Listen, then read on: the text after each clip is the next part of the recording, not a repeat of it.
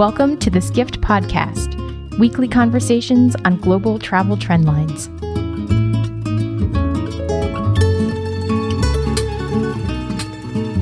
China had roughly 130 million outbound travelers last year. To put it in perspective, that's more than a third of the entire population of the United States, and the number is only expected to grow. Add growing domestic tourism, and it's no wonder major players in the travel industry are clamoring for a piece of the market. On today's episode of the Skift podcast, we're discussing Chinese travelers, what they want, who's trying to deliver it, and what it all means to the rest of the world. Joining us are Adam Goldstein, Chief Operating Officer and President of Royal Caribbean Cruises. The company is sending a brand new ship to Tianjin in June. It'll be the fifth Royal Caribbean ship based in China. We also have Michael Zakkour, a consultant at Tompkins International here in New York, who co authored the book China's Super Consumers What 1 Billion Customers Want and How to Sell It to Them. They're here with me, Skift podcast host Hannah Sampson and Skift editor Andrew Sheivachman. Thank you guys for joining us. Pleasure. Thank you. Nice to be here. Michael, so if you can just sum up your book in a few sentences um, with a travel focus, what what do a billion customers want when it comes to vacation and leisure um, and how do travel companies sell it to them?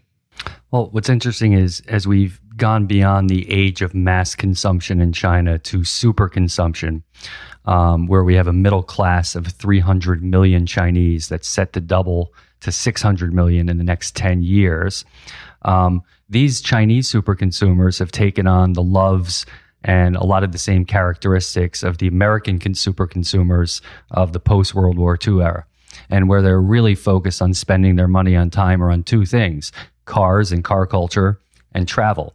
So much as uh, Americans went out and started traveling the world after World War II, um, Chinese who are newly wealthy and with disposable income have that same desire and impulse.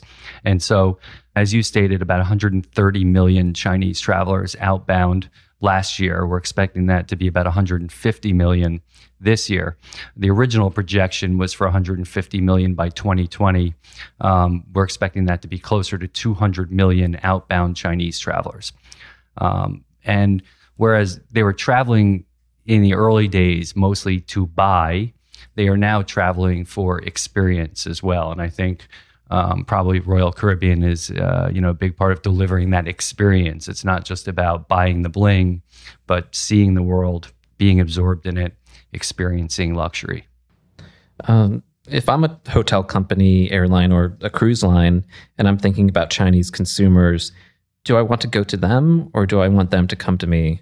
Which is easier and more profitable? Adam? Well, we've gone to them uh, because that's where the volume is.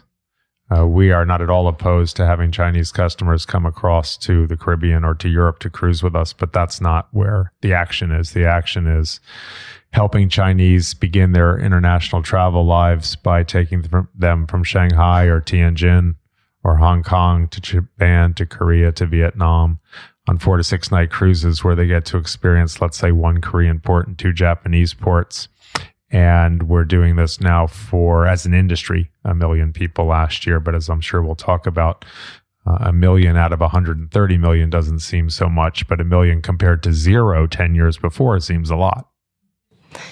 Um, Michael, do you have any thoughts on whether what makes the most sense um, taking your product to China or taking China to your product elsewhere around the world? Yeah, well, I, I think um, the line between the two um, is not as clear as it used to be. So in the book, we talk about the global China consumer or the global China demographic. Um, and so travel and tourism, as well as retail and brands, need to harmonize their entire offering for a Chinese audience that's increasingly global. So they're traveling the world, they're educating their kids, 300,000 Chinese students studying in the US every year um, investing abroad, um, investing in real estate abroad. This is a truly globally sophisticated traveling consumer now. And so you want to provide them with a global experience. So it may start with, you know, put them on a ship and take them around. Um, you know, some some uh, Asian ports, but eventually you want them to come to the Caribbean, you want them to come to the Mediterranean, and so if you look at a hotel chain like Marriott or Hilton, um, they're harmonizing their message and experience so that it feels and looks the same and caters to that traveler, whether they're in Paris, Hong Kong, Shanghai, or um, New York. Um, Adam, so your company started, forgive the pun, testing the waters in I think it was 2007 Mhm. with a ship. Yes. In in those years, did you ever think that less than a decade later you would send not one but two of your newest ships there? Um, and when did when did that idea start to make sense? Even in 2012, we would have regarded that idea as science fiction. It was completely and totally beyond our comprehension that we would ever send a brand new ship there, never mind two now, on top of three others. So the market has developed at a pace and in a way that we didn't foresee. When we put our toe in the waters almost 10 years ago, we really weren't sure what to expect. But one of the great things about our business is it's easy to experiment because the ships are mobile. And if you try a program and if it doesn't work, you move on to something else. But there was enough of a spark there in 07 and 08 to make us think, well, let's see, why don't we try a little bit more? And we built step by step up to today. We have many more customers coming from China in 2016 than the whole business had when I joined it in 1988. Um, Adam, how did you have to tailor the product, if at all, to the Chinese market? And you know, how do you figure out what you need to adjust? Are there some must-haves if you want to capture the audience, and are there things that just don't resonate that might resonate with a Western audience? So fundamentally, the Chinese love their cruise experience, as most people do. And the ships are quite versatile in their ability to deliver different types of experiences. So when we say the Chinese, we're not talking about like some monolithic person, right? If you have grandparents, parents, and the child in a six plus one configuration, you need to cater to the interests of all three generations, which have different interests, whether they're they are all Chinese or even if they would be all American, it would be the same thing. Having said that, there there are clearly cultural differences and we need to respond to those. So for example, our Chinese customers to some degree our Asian customers have considerably less interest in being out in the sun on pool deck than our Western guests. Uh, being in the sun is not culturally something that's understood as attractive. Uh, people are very concerned about their skin darkening, for example, in a way that we wouldn't see uh, typically with Westerners. The Chinese like to be where the action is. They're very prompt. If you tell them that a meal is starting at 11:30, they're going to be there at 11:30, and if they don't get served fairly quickly, they're going to move on to another restaurant to see if the service is faster. They're very much oriented toward shopping. Uh, more, e- even if they are beginning to broaden their experiential habits, they're still much more shopping centric than their Western counterparts are at this stage. Uh, they're somewhat more interested in gaming as well, and they're typically less interested in, the Western spa experience, and they're typically much less likely to hang out at the bar. So so the bar, the pool, the spa, all they're all major parts of a Caribbean cruise, I would venture to say. Um, and and the ship that you built, the new ship, Quantum of the Seas, that you sent there a couple years ago, I don't think it was originally planned or designed for for China. So did you did you have to reconfigure um, the way that the ship was laid out, or or just um, improvise, you know, on the way there? So the quantum class of ships, of which the two newer ones are from that class that are one in Shanghai, one in Tianjin, they were constructed not specifically for Caribbean cruising purposes, the way, let's say, Oasis class was. So they were created with a lot more versatile and enclosed spaces to handle many different climate conditions, which suits very well for cruising out of either Shanghai, Shanghai or Tianjin. So the fundamental footprint of the ship, despite the differences that I noted culturally, works. But on the way over with Quantum, and actually even with the Voyager class ships that we sent there, Voyager and Mariner of the Seas, with all of these ships, we have strengthened the retail offering. We have introduced more uh, private gaming rooms because that's a part of the Chinese taste for gaming, as opposed to, let's say, banks of slot machines, which is less the Chinese taste for gaming. And so we made tweaks. But again, the footprint of the ship is fundamentally attractive to, to Chinese as well as other guests. Michael, um, so Adam's company and competitors are all sending new ships to China.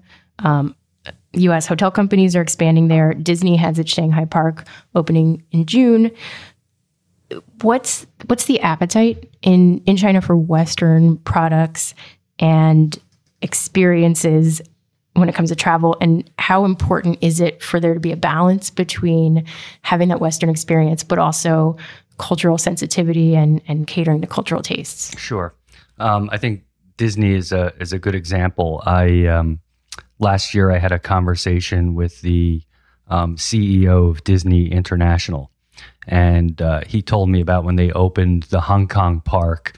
They brought in all their best people, the Imagineers, the best supply chain people in the world. You know, they're able to calculate almost to the cup how many sodas they'll sell in a given restaurant and they were highly confident uh, before they opened that they had it exactly right.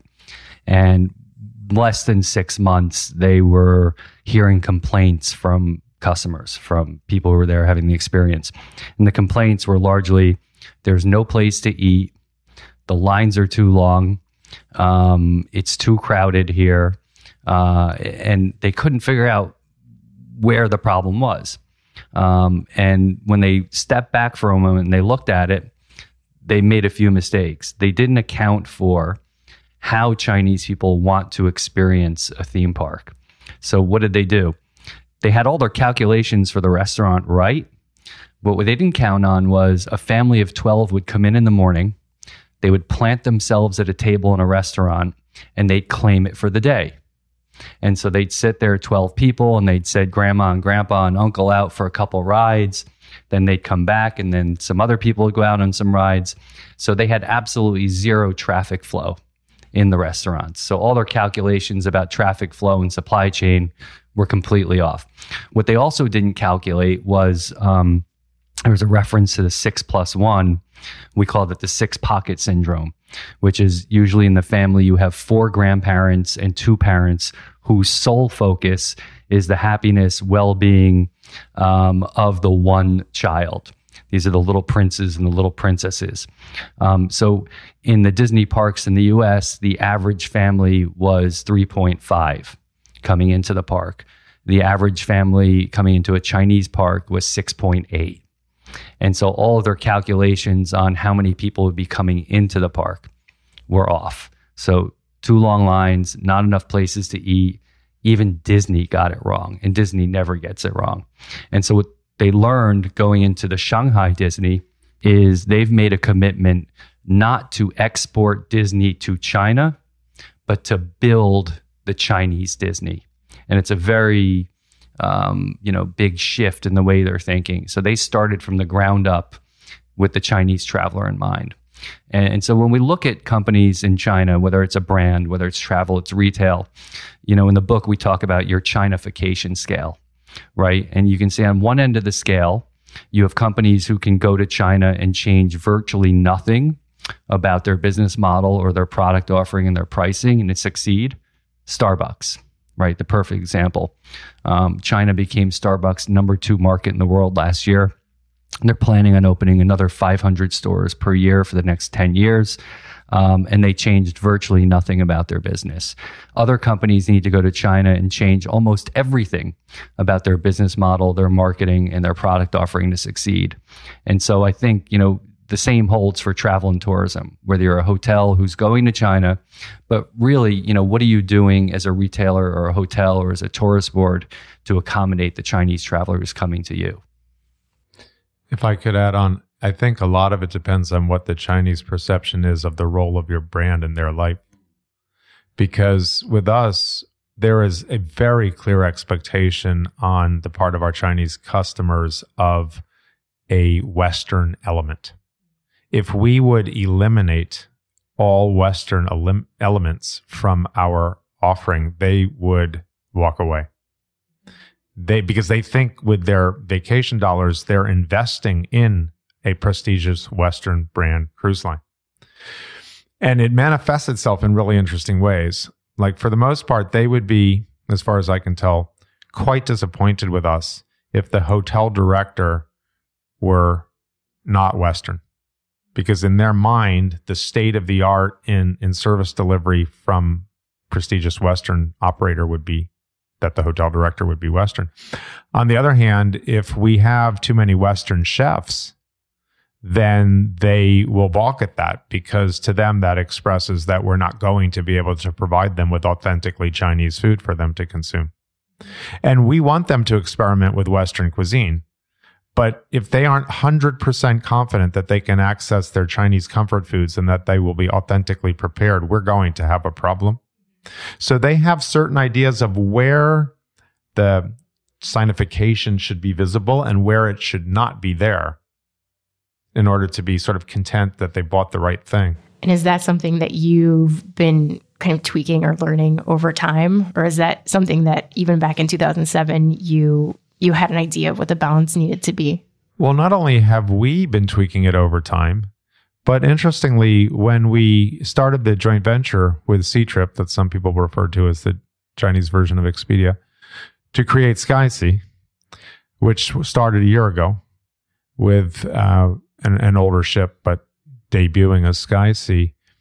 And a big part of our interest in the venture was to augment our more Western offering of Royal Caribbean International with something that was more China centric and with majority Chinese ownership in the venture and Ctrip dealing, albeit transactionally, but nevertheless with like 10 or 20 or 30 million Chinese customers or more per year.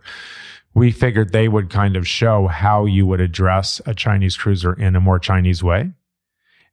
And actually what's happened is that they've they have they have tweaked the product to be much more Western than we had anticipated that they would. And that's coming from the Chinese. That's not us telling them what to do. So, you know, getting this right, calibrating this right for your brand, your service, your product is a really interesting business challenge. Adam, I'm curious, you know, China's economy is still growing, but the pace is slowing.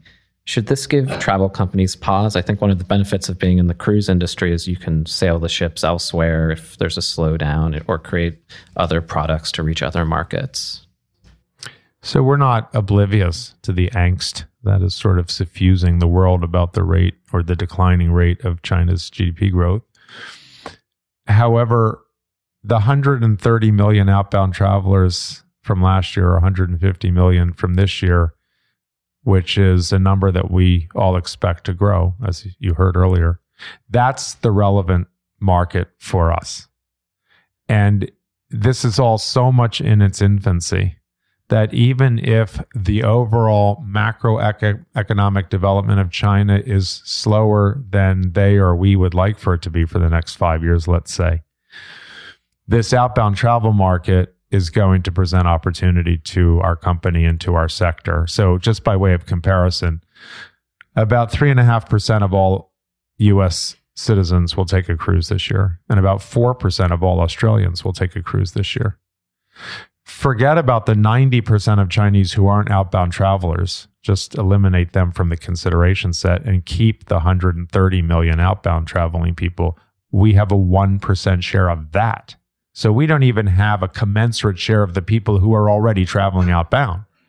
So again, I don't want to be complacent about what's going on with China's economic development and, and the degree to which it may be slowing down.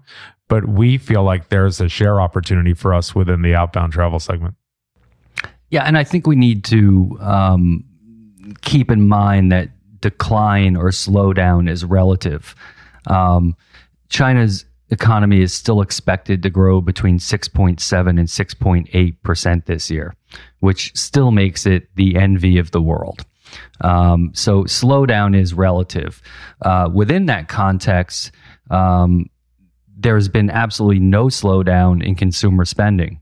And in fact, over the last three years, when things were quote unquote slowing down, consumer spending has increased by close to 75%.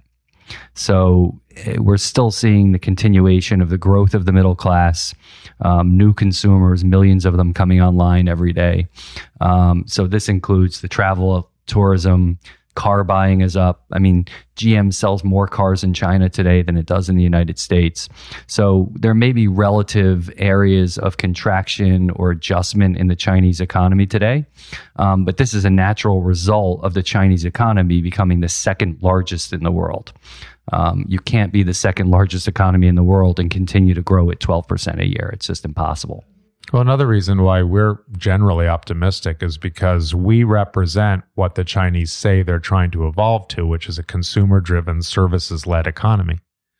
And so while the overall growth may be in question at some level, the directionality of where they want that growth to be seems to be towards us, not away from us. Can you guys talk a little bit about some of the challenges, I guess, for travel in China, whether it's visas for outbound travel or the way that they tend to book travel, um, the their preference maybe for um, doing so many things online. Are there are there ways that Adam you've had to adjust, or Michael that companies have had to adjust um, the way that they market to Chinese travelers, keeping all those things in mind? Well, are you, are you referring to travel within China or outbound specifically? Well, for the visas, definitely outbound. Right. So um, last year, uh, the U.S. and China um, committed to a reciprocal uh, visa program where I'm very happy to say I got my first 10 year visa, which um, That's a thumbs Adam up there probably from knows. Adam. Yeah, you know, the well. annual Very happy. dread of having to deal with getting your visa renewed for China. Um, to have that taken away for 10 years is, is a wonderful gift. Um, and, and so they have that same opportunity. So I think um, to that point, the 13th five year plan, which has just been released, reinforces what the 12th five year plan said five years ago, which is that we want to move in China a significant proportion of our GDP and our economic growth to consumerism, domestic consumption, and services. And so, where you're seeing the easing of rules and regulations, especially in travel and being able to move abroad, um, it's getting easier, not harder. Um, within China itself, you know, we talk for a minute about travel within China. Um, twice a year, China experiences the largest um, migration travel movement on Earth. If we deal with the Spring Festival for a moment, um, Chinese New Year, as we call it, uh, usually in January, February, something around 700 million Chinese people travel. Um, they're going to their hometowns, they're going on vacations. An increasing number of them are choosing to spend that week abroad, um, going to Japan.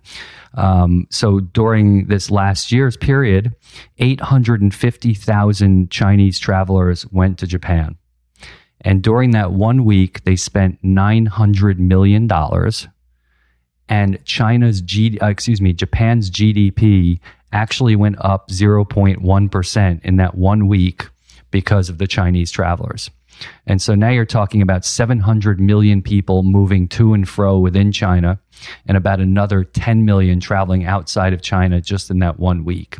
So again, this comes back to this theme of, you know, how do you think about it from a holistic point of view? And how do you create a holistic environment for them to be able to engage your brand and engage your service, whether it's going to be in Japan for this holiday or during the October holiday, it might be within China. River cruises might be something you know Royal Caribbean could look to in the future. Um, you know, it's it's the bigger picture. So this is an interesting business challenge, I would say. On the one hand, they're very quick studies. They're very quick to learn and understand. And their spirit is very willing. They want to advance. They want to be in the leadership position. They want to, to figure things out. On the other hand, they're extraordinarily proud. So it's, it can be a challenge to explain to them that there's another way that is arguably a better way. And in many ways, they're quite immature and inexperienced in how things could work. So to take something as simple as a free trade zone. So they're introducing lots and lots and lots of free trade zones. This is conceivably a good thing for us, especially for our supply chain, because if we're moving things from either from Miami or from other foreign places through the free trade zone onto a Shanghai based ship, that should be a fairly straightforward process. It is in other free trade zones around the world.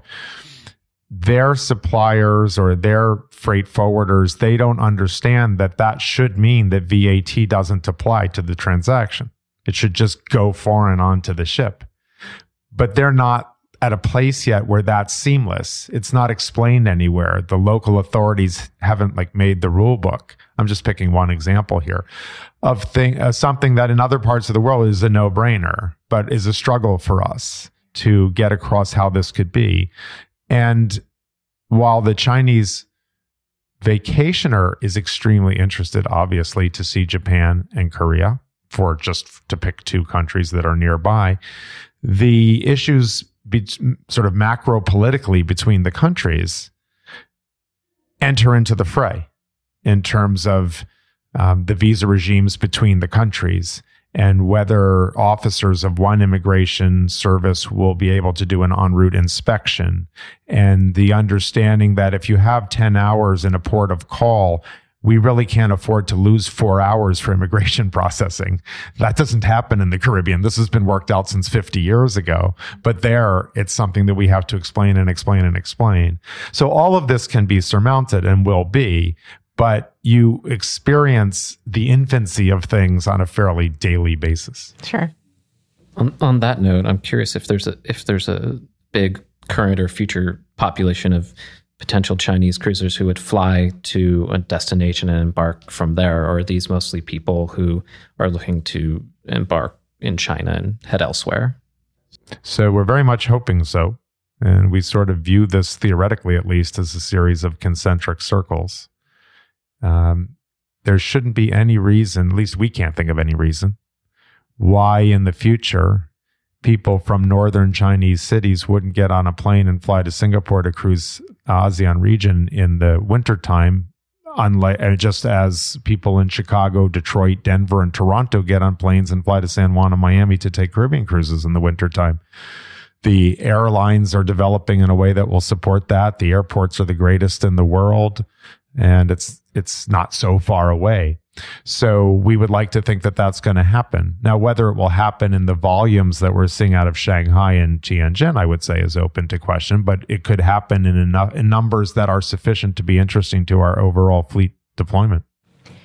Um, Michael, does does this emphasis on China's super consumers mean that other markets are getting overlooked because that that is such a popular um, and growing population, or um, is I guess is there room for everybody when you're when you're a travel company um, looking to grow your business in emerging markets?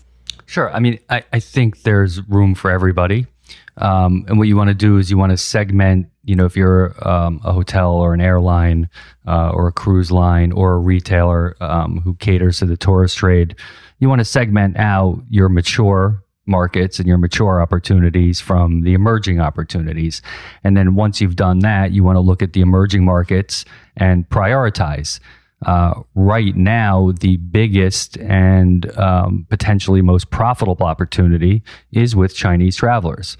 Um, first, we have just the sheer volume. We've mentioned that number a few times 150 million growing to 200 million outbound. Um, but we can also look at per capita per trip spend. So today, a Chinese traveler spends on average $7,500 per capita per trip outbound. And that's number one in the world. And so, if you want a little bit of comparison on that, the average American or German tourist spends about $3,000 per capita per trip. So, if I'm in the business of catering to tourists who are motivated, on the move, and willing to spend, I'm prioritizing Chinese consumers, but that doesn't necessarily mean I'm ignoring everybody else. It just has to be a proportional approach to all of your consumers. And we have clearly focused on the China market as our emerging market for the time being. One could imagine that someday in the future, India would play if not a, a, the same role, something directionally similar. That's not happening yet today, but maybe it could happen there because they have a huge population and a lot of wealth generation as well, long coastlines and coastal populations. it would be nice if that would happen. And if it did, I, I'm sure we would figure out a way to make room for it in our mix. But right now, it's sort of a combination of our more established markets and then China. And then trying to make sure that the Asia Pacific region develops in a way that's consistent with the, the China growth, that we have winter markets, I should say, winter market, northern winter markets that complement the northern summer opportunities that we have in China proper. Great, guys. This has been really interesting. Thank you so much for joining us today. And that's a wrap.